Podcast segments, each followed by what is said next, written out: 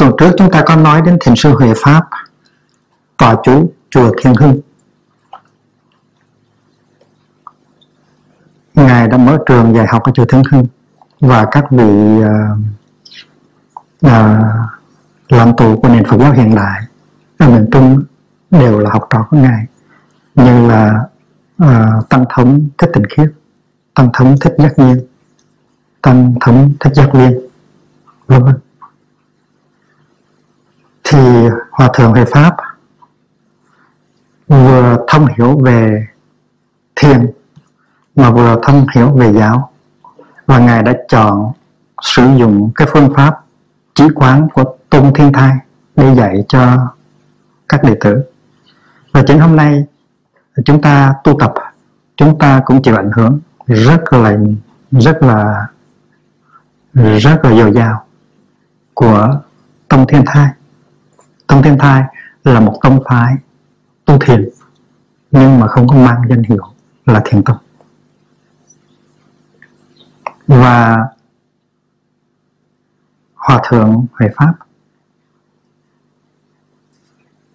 cũng cũng duy trì phương pháp niệm bụt.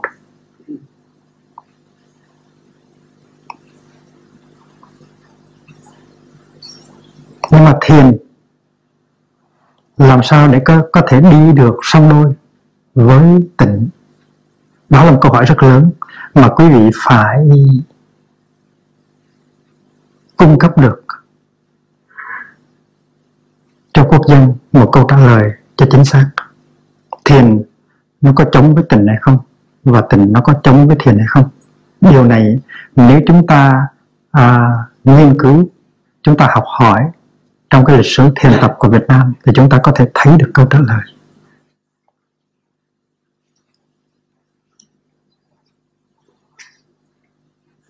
Đây là vấn đề lớn, nó cần phải có sự quán chiếu của từng người.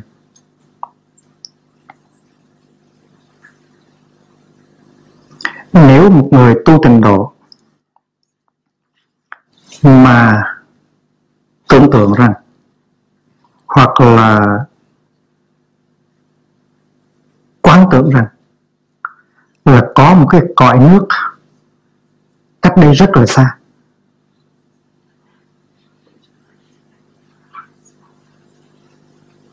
Trong cái cõi nước đó có một A Di Đà hiện đang thuyết pháp và đang hướng dẫn tu tập. Và cái cõi đó nó hoàn toàn không có ở đây, nó ở bên đó. Đến về phương diện không gian, nó có sự ngăn cách rất là rõ ràng thập vạn ức Phật độ tức là mười vạn muôn cõi bụt tức là nó xa, rất là xa. Và mình chỉ có thể đặt chân lên cõi đó là sau khi mình đã lìa cái thế gian ô trực này rồi. Thì nếu một người thực tập tình độ như vậy thì người đó có đang đi ở trong cái giáo lý chính thống của Đức Thế Tôn hay không? Tại vì nếu mà tin tưởng như vậy, nếu mà thực tập như vậy thì đi chống lại với cái nguyên tắc hiện pháp lạc trụ. Tức là chối bỏ hiện tại, ruồng rẫy hiện tại để mong ước đi tìm một cái gì đẹp đẽ, an lành trong tương lai. Vấn đề này cũng là vấn đề của các bạn Thiên Chúa giáo và Do Thái giáo. Thì khi mà chúng ta đau khổ, khi mà chúng ta lên đinh, khi mà chúng ta sơ sát, thì chúng ta nghĩ rằng cái cõi đời này, cái cuộc sống này không phải là của ta. Chúng ta đầu thai lầm chỗ và lầm thế kỷ. Và chúng ta muốn ruồng bỏ cái cõi này để đi tìm tới cái cõi đó. Cõi đó có thể là thiên đường cõi đó có thể là tình độ. Thì tôi nhớ có một lần ở tại bên Hoa Kỳ đứng trước một thánh chúng vào khoảng 3.000 người. Người Hoa Kỳ và đứng ngay ở trong một cái nhà thờ. Tôi đã tuyên bố như thế này. Quý vị không cần phải chết mới đi vào được nước Chúa. Sự thật là quý vị phải rất là sống động mới có thể đi vào được nước Chúa. Chứ chết rồi thì khó đi vào nước Chúa lắm. Nếu quý vị thực tập chánh niệm làm cho đức thánh linh, năng lượng của đức thánh linh có mặt trong trái tim quý vị. Thì trong cái trạng thái có giới, có định, có tuệ vững chạy đó, quý vị chỉ cần bước một bước vừa đi vào, nước chúa liền lập tức và ngay trong giờ phút hiện tại, tôi đã tuyên bố như vậy.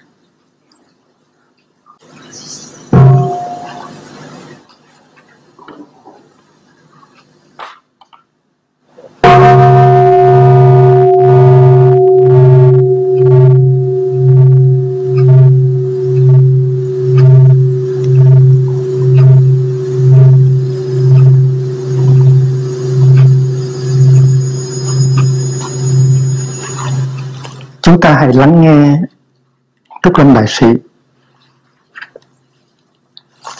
Tức là người sáng lập và thiền pháp Trúc Lâm trong cái bài cơ trình lạc đạo phú mà chúng ta đã học năm ngoái, trong mùa kết đông năm ngoái, thì chúng ta nghe thường sĩ nói như thế này. Tịnh độ là lòng trong sạch. Bài phú này viết bằng chữ nôm tình độ là lòng trong sạch.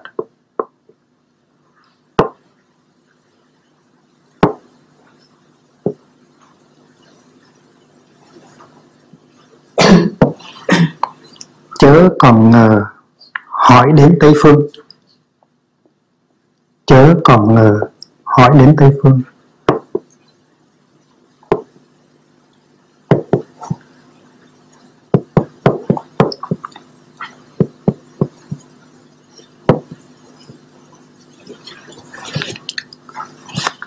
Di đà là tính sáng soi. Di đà là tính sáng soi.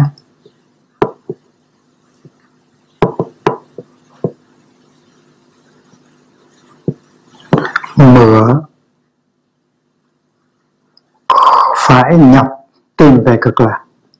Mửa tức là tiếng cổ, nó có nghĩa là chớ là đừng. Mửa phải nhọc tìm về cực lạc.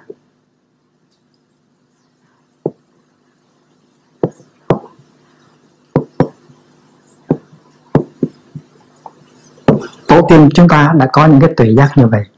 Đây đích thực là cái giáo lý duy tâm tình độ. Có phải không? Duy tâm tình độ, tức là cái tình độ nó nằm ngay ở trong trái tim của chúng ta. Tình độ là cái gì? Đây là định nghĩa definition tịnh độ là lòng trong sạch. Khi mà cái tâm của chúng ta nó được thanh tịnh hóa, thì lúc đó ta tiếp xúc được với tịnh độ đó là cái chữ duy tâm tịnh độ nói ra bằng ngôn ngữ của đời sống hàng ngày. Và nếu tịnh độ nó nằm ngay trong trái tim, thì tại sao chúng ta là phải nghĩ rằng chúng ta phải đi trong không gian? Chúng ta mới tới được cái cõi đó chớ còn ngờ, hỏi đến Tây Phương. There's no use inquiring about it in space. Di Đà là tính sáng soi. Di Đà A Di Đà là cái khả năng chiếu soi ở trong cái tâm của chúng ta.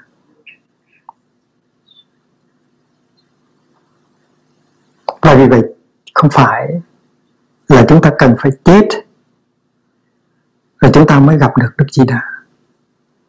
Tại vì Di Đà là cái bản chất của ánh sáng. Nó có ngay ở trong con người của chúng ta. Tại vì Amita A Di Đà nó có nghĩa là ánh sáng vô lượng và hào quang vô lượng. Hào quang vô lượng và thọ mạng vô lượng. Cái ánh sáng đó nó còn mãi còn hoài, không ai dập tắt được, thì gọi là thọ mạng vô lượng. Và ánh sáng đó nó có ngay trong tâm nếu chúng ta tiếp xúc với nó thì nó bừng cháy lên. Di đà là tánh sáng soi mửa phải nhọc tìm về cực lạc. Chúng ta đừng có đi tìm cực lạc ở trong không gian. Rất là rõ ràng. Đó là trúc tôn thực sĩ. Mà đây không phải là tư tưởng hoặc là tự giác riêng của Trúc Lâm Đại Sĩ. Mà đây cũng là tự giác của rất nhiều người đã chứng nhập được cái giáo lý của tình độ. Thầy của tuệ trung à, của à, trúc lâm đại sĩ là tuệ trung thượng sĩ cũng có tuệ giác đó. Tuệ trung thượng sĩ nói di đà vốn thật pháp thân ta. Di đà vốn thật pháp thân ta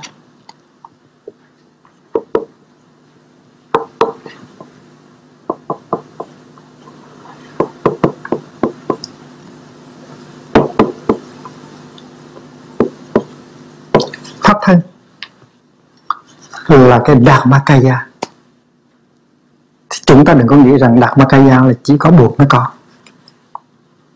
Tất cả chúng ta người nào cũng có pháp thân hết. Tất cả chúng ta ai cũng có tâm thân. Tâm thân quý vị chỉ cần đưa tay sờ một cái là tiếp xúc được. Bên tay trái đó, bên tay phải đó, tâm thân của mình đó, sau lưng trước mặt đó đó là tâm thân của mình đó là thân của mình. Tâm thân là một thứ thân. Và khi mà bỏ thân là chết. Bỏ thân thân là chết. Không có tăng thân thì tức là không có không có thân. Không có tăng thân thì không có phật thân và không có pháp thân.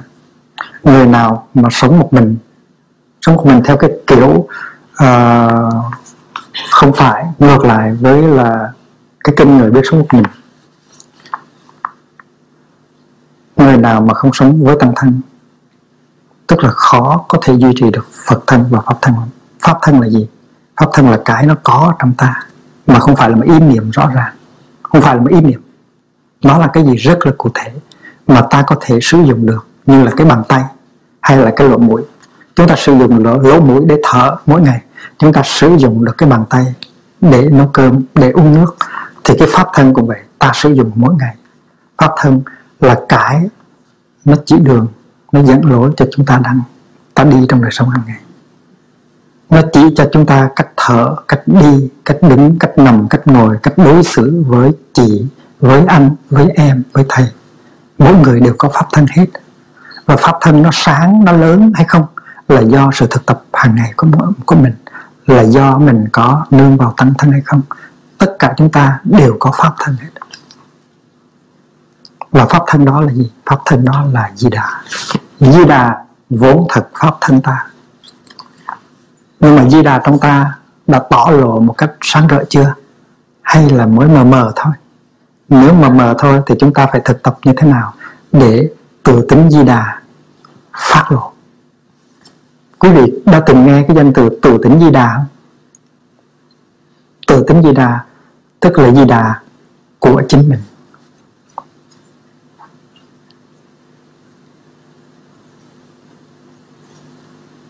Chúng ta người nào cũng có tự tánh di đà cả. Và vì vậy cho nên nghĩ rằng phải đi máy bay, hay là phải đi hỏa tiễn, sang cái phía đó, gọi là phía tây, mới có thể gặp được người, mới có thể tiếp xúc được với người là một quan niệm sai lầm.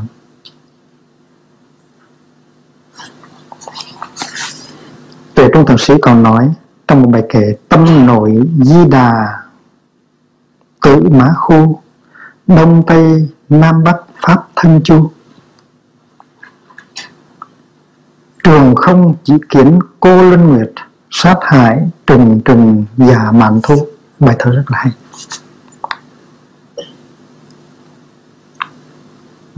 Cái thân của di đà, nó nằm ngay trong trái tim của mình. Gọi là tâm nội di đà tử mã khu đông tây nam bắc pháp thân chu phía đông, phía tây, phía nam, phía bắc. Cái pháp thân nó có đầy đủ hết. Chu tức là nó phổ biến. Và vì vậy cho nên đừng nói di đà là ở phương tây. Di đà có thể tiếp xúc ở phương đông, có thể tiếp xúc ở phương thượng có thể tiếp xúc ở phương hạ và nhất là có thể tiếp xúc ở phương trung. Nghĩa là ở ngay ở trong cơ thể của chúng ta trường không chỉ kiến cô linh nguyệt trong không gian mênh mông chỉ thấy có một vùng trăng sáng chói. Nhưng mà sát hại trừng trừng già mạn thu tất cả các cõi nước, cái đại dương của tất cả các cõi nước, nếu mà nó lắng lại, thì cái ánh sáng của mặt trăng đó biểu hiện ra trong lòng nước nếu nó là một cái biển lớn như là đại tây dương, nếu nó là một cái biển nhỏ như địa trung hải, nếu nó là dòng sông lớn như sông cửu long, nếu nó là dòng sông nhỏ như là sông hương, hay nếu nó là một vũng nước buồn mà nếu im lặng lại thì có thể tiếp nhận được cái hình bóng màu nhiệm của mặt trăng trên trời. Và vì vậy di đà hay là tịnh độ, không phải là vấn đề không gian. Không phải là vấn đề thời gian, mà vấn đề cái tâm mình có lắng lại hay không? Cái nước của mình nó có lắng lại hay không? Thì cái đó, cái thấy đó về tình độ giáo là cái thấy gọi là cứu kính hay là đệ nhất nghĩa. Quý vị đã học rồi và quý đã biết, quý vị đã biết rồi là có hai cái loại chân lý. Một cái thứ chân lý nửa chừng, half truth. Một thứ chân lý tương đối, thì gọi là thế tục đế. Và một cái loại chân lý chín mùi tuyệt đối, thì gọi là đệ nhất, nghĩa đế, hay là chân đế chắc là thị giả đưa hòa thượng vô nghĩa. Dạ vậy thì trong giáo lý tịnh độ cũng vậy. Chúng ta có thể tiếp nhận giáo lý tịnh độ như là một cái pháp môn phương tiện hay chúng ta có thể tiếp nhận giáo lý tịnh độ như một uh, một uh, phép tu viên đúng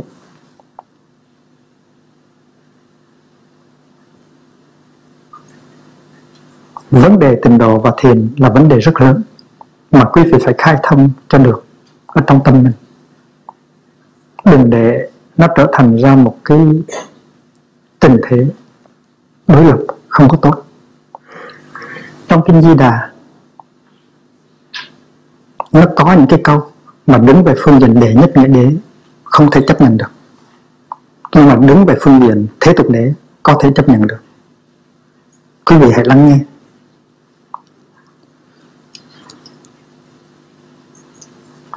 Trong kinh di đà nó có câu như thế này, thầy xá lợi phất ơi, tại sao cái cõi nước kia được gọi là cực lạc? Tức là đang đi tìm một định nghĩa. What does it mean to be the pure land? The land of bliss. Quý vị có nhớ câu đó? Này xá lợi phất, tại vì lý do gì mà cái cõi nước kia được gọi là cực lạc. Thì câu trả lời nó tên tới ngay. Kỳ độ chúng sanh vô hữu chúng khổ đảng thọ chư lạc cố danh cực lạc. Nó có nghĩa là tại vì lý do là tất cả những cái chúng sanh sống trong cõi nước đó không biết khổ đau là gì và vì vậy cho nên cõi đó được gọi à, là cực lạc. Không biết khổ đau là gì và chỉ mỗi ngày hưởng được những cái khoái lạc an lạc cho nên cõi đó gọi là cực lạc mình viết ra từng chữ cho nó rõ ràng. Kỳ độ chúng sanh. Tức là những chúng sanh ở trong cái nước đó vô hữu chúng khổ tức là không có chịu đựng bất cứ một cái khổ nào. Đáng thọ chưa là là chỉ biết uh, sung sướng thôi.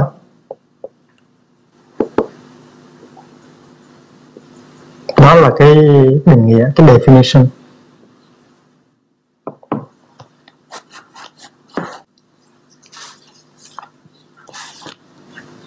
Chúng ta đã học rất nhiều về cái giáo lý tương tức tức là cái này có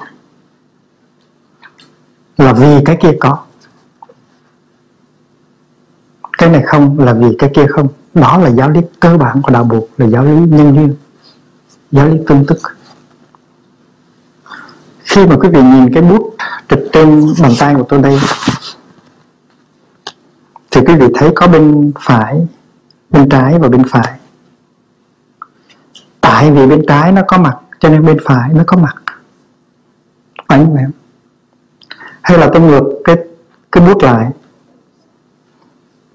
dựng đứng nó lên, thì quý vị sẽ thấy cái bút này có trên và có dưới. Tại vì có dưới, cho nên có trên tại vì có trên, cho nên cái, có dưới cái cái tại vì đó là nó nói lên được cái đạo lý nhân duyên cái đạo lý tương đại hay là đạo lý tương đối, về tương đối. Ở trong đạo buộc nó có một cái thuyết tương đối rất là khác với thuyết tương đối của nhà bác học Einstein. Tức là tại vì cái này có, cho nên cái kia mới có tại vì có hoa. Cho nên mới có rác. Và tại vì có rác, cho nên mới có hoa được. Hoa thì có nhiên nó phải thành rác. Những cái rác, những cái cách thì mình thành hoa được. Rác với hoa tương tức. Rác với hoa tương đại rác với hoa tương đối. Nếu không có rác thì không có hoa. Nếu không có hoa thì không có rác chúng ta biết rằng chúng ta ăn mà biết ngon đó, là tại vì chúng ta nói chúng ta mặc mà chúng ta biết ấm là tại vì chúng ta làm chúng ta thở mà thấy khoan khoái là tại vì chúng ta đã từng bị nghẹt thở. Và không có cái khổ thì không thể nào mà có cái mà gọi là lạc được. Bởi vì vậy cho nên hoàn toàn đầy cái khổ đi. Để mong ước rằng chỉ có cái lạc thôi đó là một quan niệm rất sai lầm nó chống đối với cái tư tưởng chính của đạo Phật là thuyết nhân duyên. Nếu không có ma thì làm không có bụt làm gì có ma? Nếu không có ma thì làm gì có bụt? Sở dĩ chúng ta có bụt là tại vì có ma. Mà sở dĩ chúng ta có khả năng đạt tới hạnh phúc là tại vì chúng ta đã từng đau khổ đã biết đau khổ là gì? Tôi đem một cái ví dụ mà mọi người đều có thể chứng nghiệm được cả, là cái ví dụ chúng ta đang thở. Những người đau khổ mấy cũng đang thở, mà những người hạnh phúc mấy cũng đang thở. Nhưng họ đang đau khổ chuyện khác họ là đang hạnh phúc cái chuyện khác. Còn chuyện thở, họ cho là không quan trọng. Bây giờ chúng ta hãy tưởng tượng có một người không thở được. Có thể là họ bị nhốt vào trong cái phòng không có dưỡng khí và họ sẽ chết trong vòng một phút.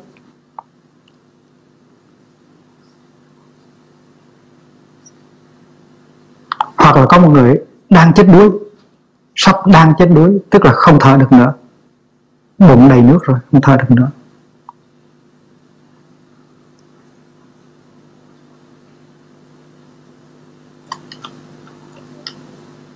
Hay là một người hai cái lỗ mũi nó bị bị bít không thể nào mở uh, thở được. Mà mở cái miệng ra cũng có thể nào mở được.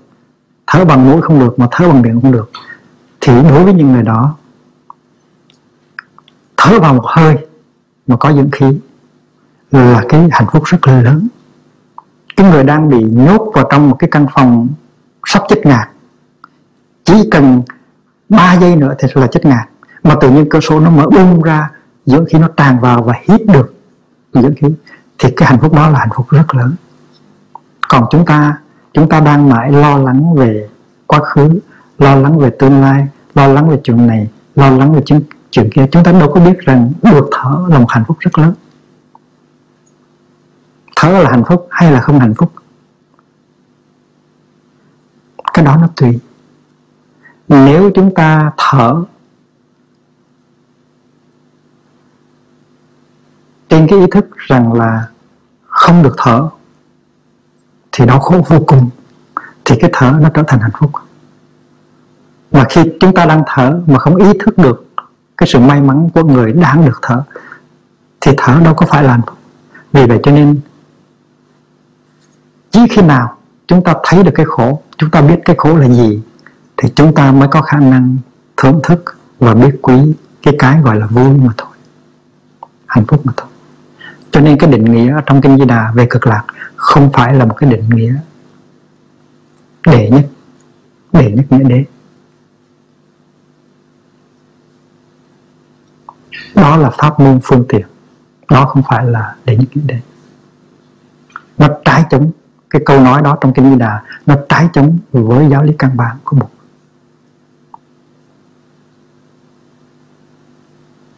Thì độ chúng sanh vô hữu chúng khổ.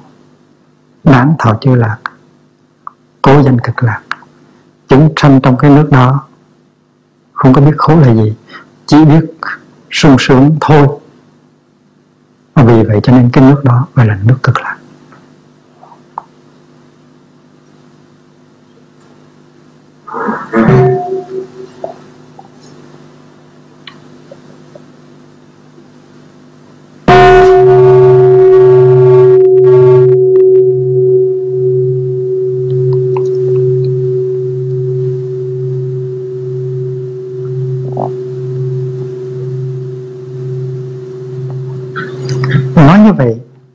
Có nghĩa rằng chúng ta không nên tụng kinh di đà nữa chúng ta không nên niệm buộc nữa chúng ta không nên tu tình đồ nữa hay không? Không phải như vậy. Nói như vậy chỉ là để chỉ cho chúng ta thấy rằng kinh di đà có thể tiếp nhận như là một pháp môn phương tiện hay là có thể tiếp nhận như là một cái chân lý cứu kính. Tùy theo mình chọn. Tại vì trong đạo bụt đó, chúng ta có thể phân biệt ra hai thứ đạo bụt. Một thứ đạo bụt bình dân và một thứ đạo bụt bác học, một thứ đạo bụt cản và một thứ đạo bụt sâu. Deep Buddhism. Hay là popular Buddhism, chúng ta phải thấy, nhưng mà cả hai đều là đạo bụt hết. Chứ đừng có nói cái này mới là đạo bụt cái kia không phải là đạo bụt nói như vậy, tức là trái tim mình đang còn bé nhỏ.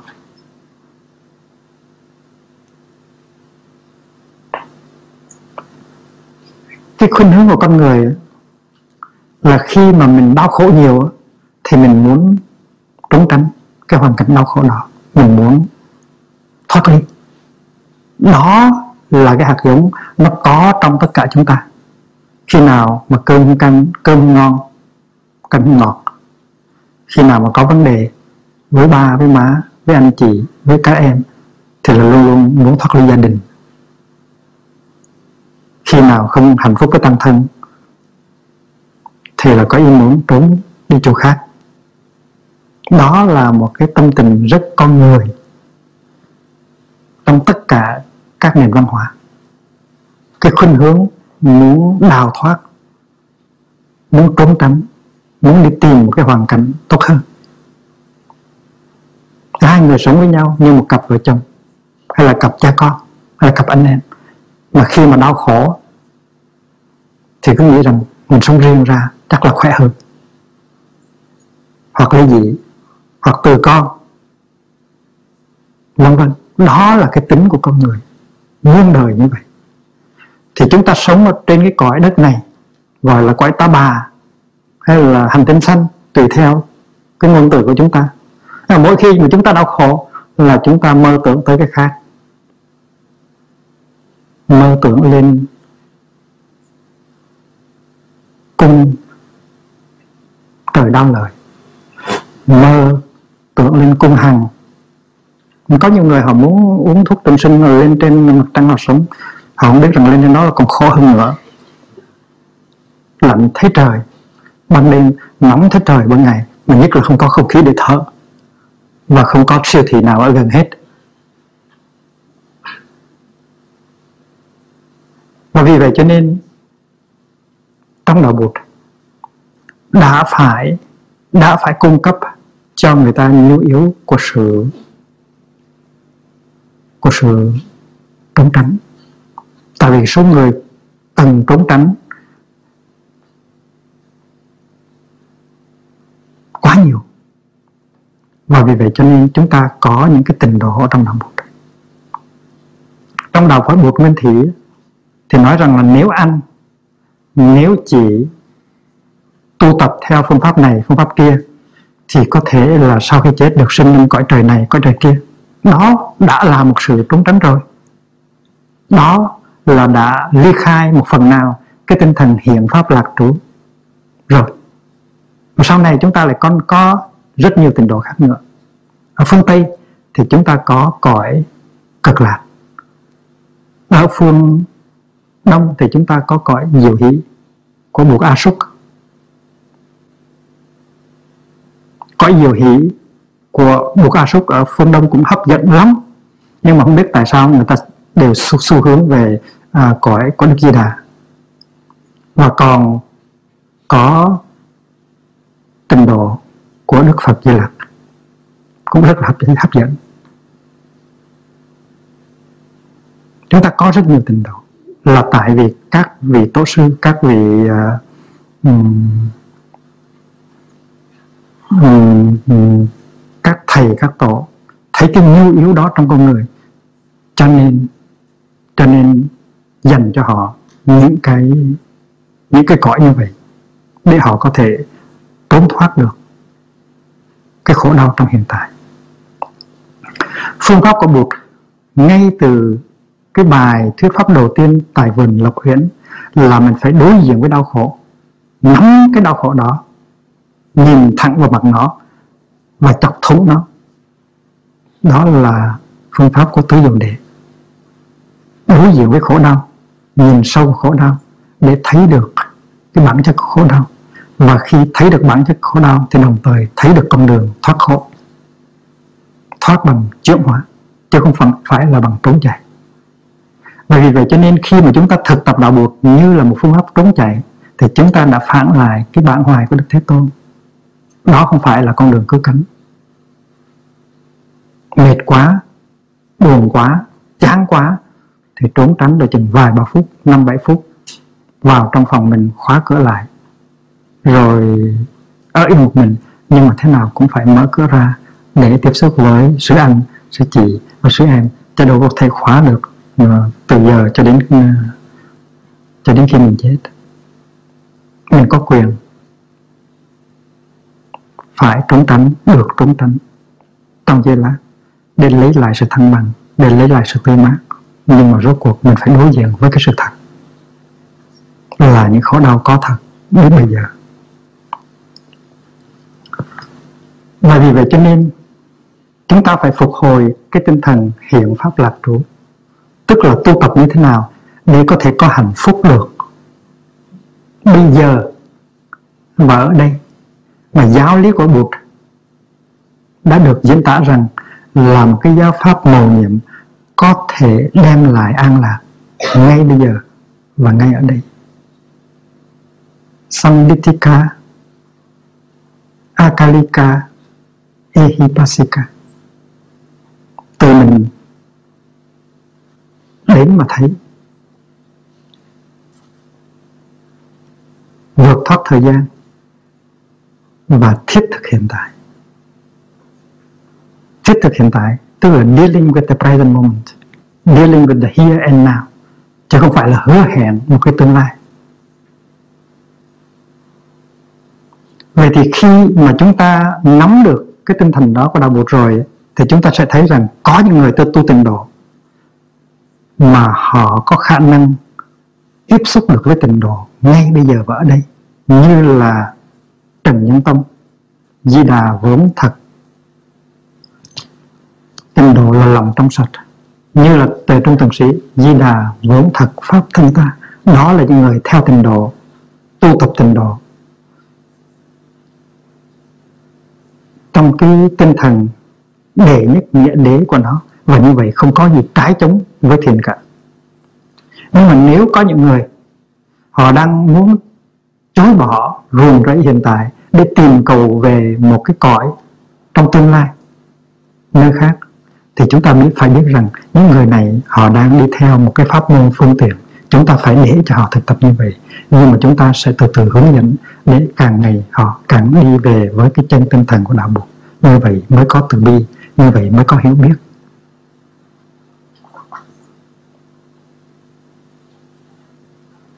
Ở làng mai thỉnh thoảng chúng ta hát đây là tình độ. Tình độ là đây. Cái đó cũng làm cho những người kia họ cũng giận lắm trong khi họ cương quyết tin rằng tình độ là ở phía tây, mà mình dám nói tình độ là đây, cái đó cũng là cũng là chọc tức họ. Nhưng mà đôi khi vì cái bài hát đó, một ngày kia họ có cơ năng tiếp xúc được với cái đề nhất nghĩa đế của kinh Di Đà, và họ sẽ thấy rằng Đức Di Đà là cái họ có bây giờ rồi, tịnh độ là họ có. Là cái họ có bây giờ rồi, không cần phải đợi tới chết. Không cần phải đợi đi qua bên kia.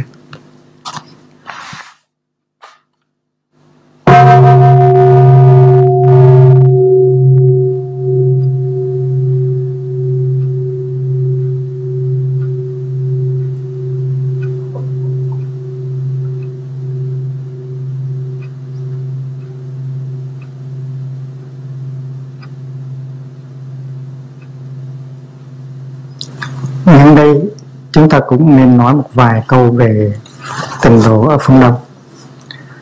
Tức là có diệu hỷ. Diệu hỷ tức là cái niềm vui màu nhiệm.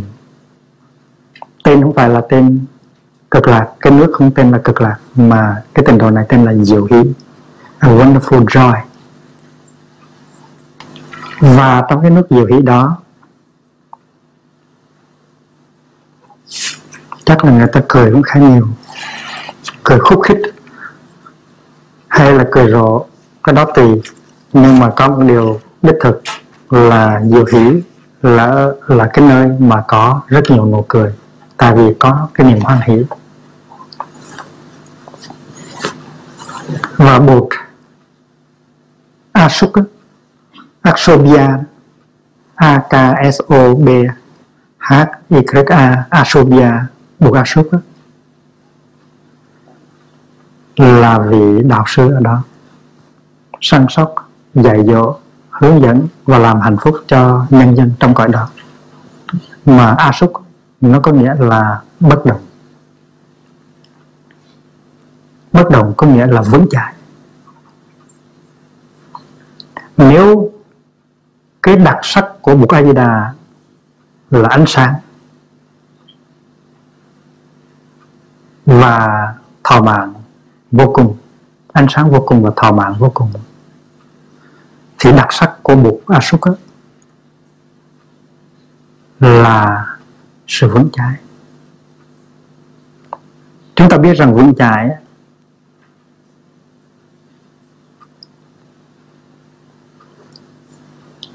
là bất động bất động.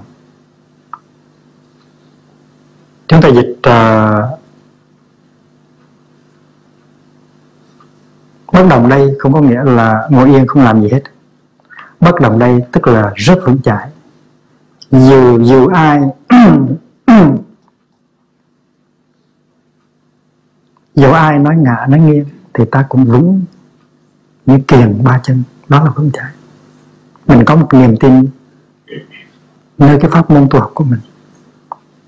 Và vì vậy cho nên những người nói ra, nói vào, nói lên, nói xuống đều không làm cho mình lung lay niềm tin. Cái sự thực tập mình nó vững chãi, cái hạnh phúc của mình rất là vững chãi.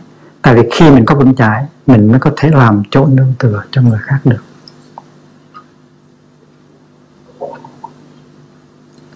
Khi mà mình vững chãi, thì không ai có thể làm cho mình nghi ngờ được.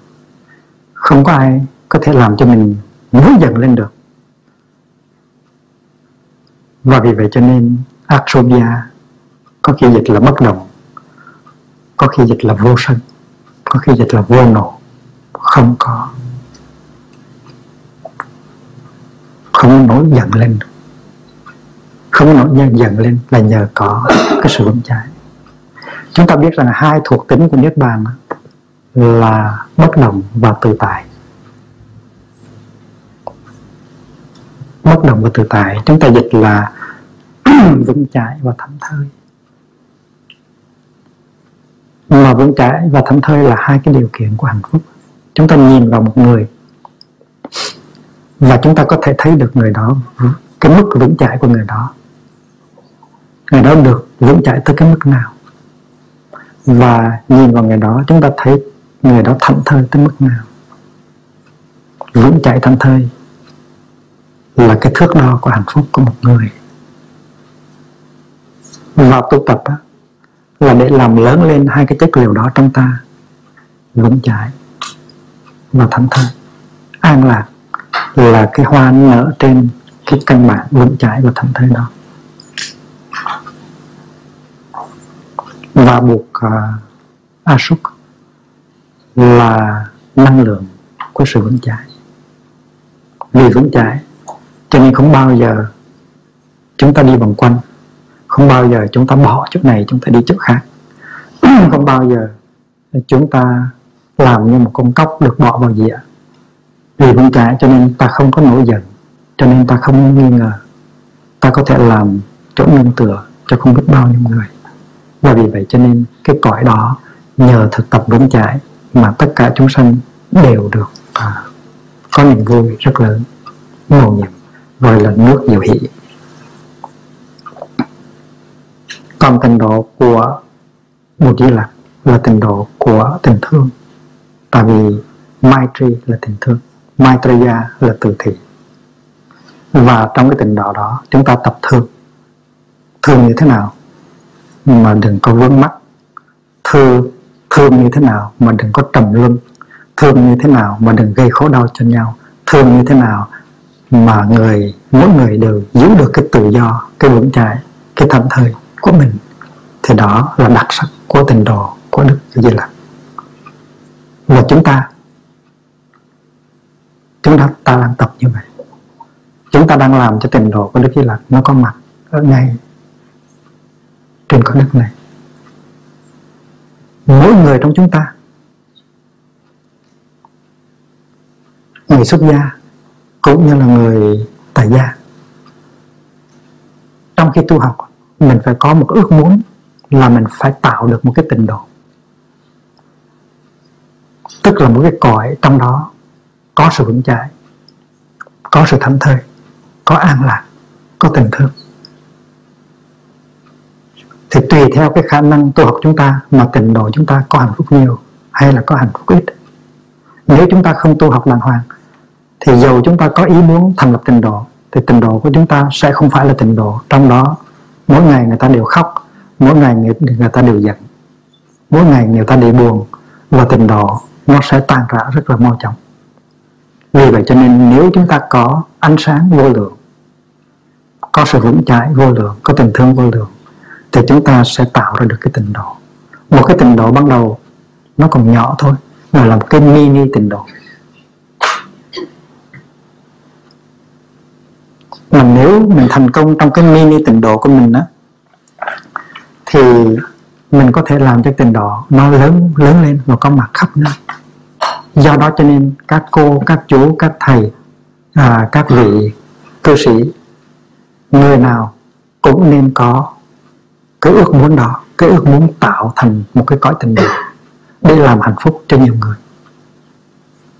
Mà muốn tạo tình độ thì phải học cách tại vì tình độ nó được làm những, bằng những cái chất liệu mà mình đã thấy.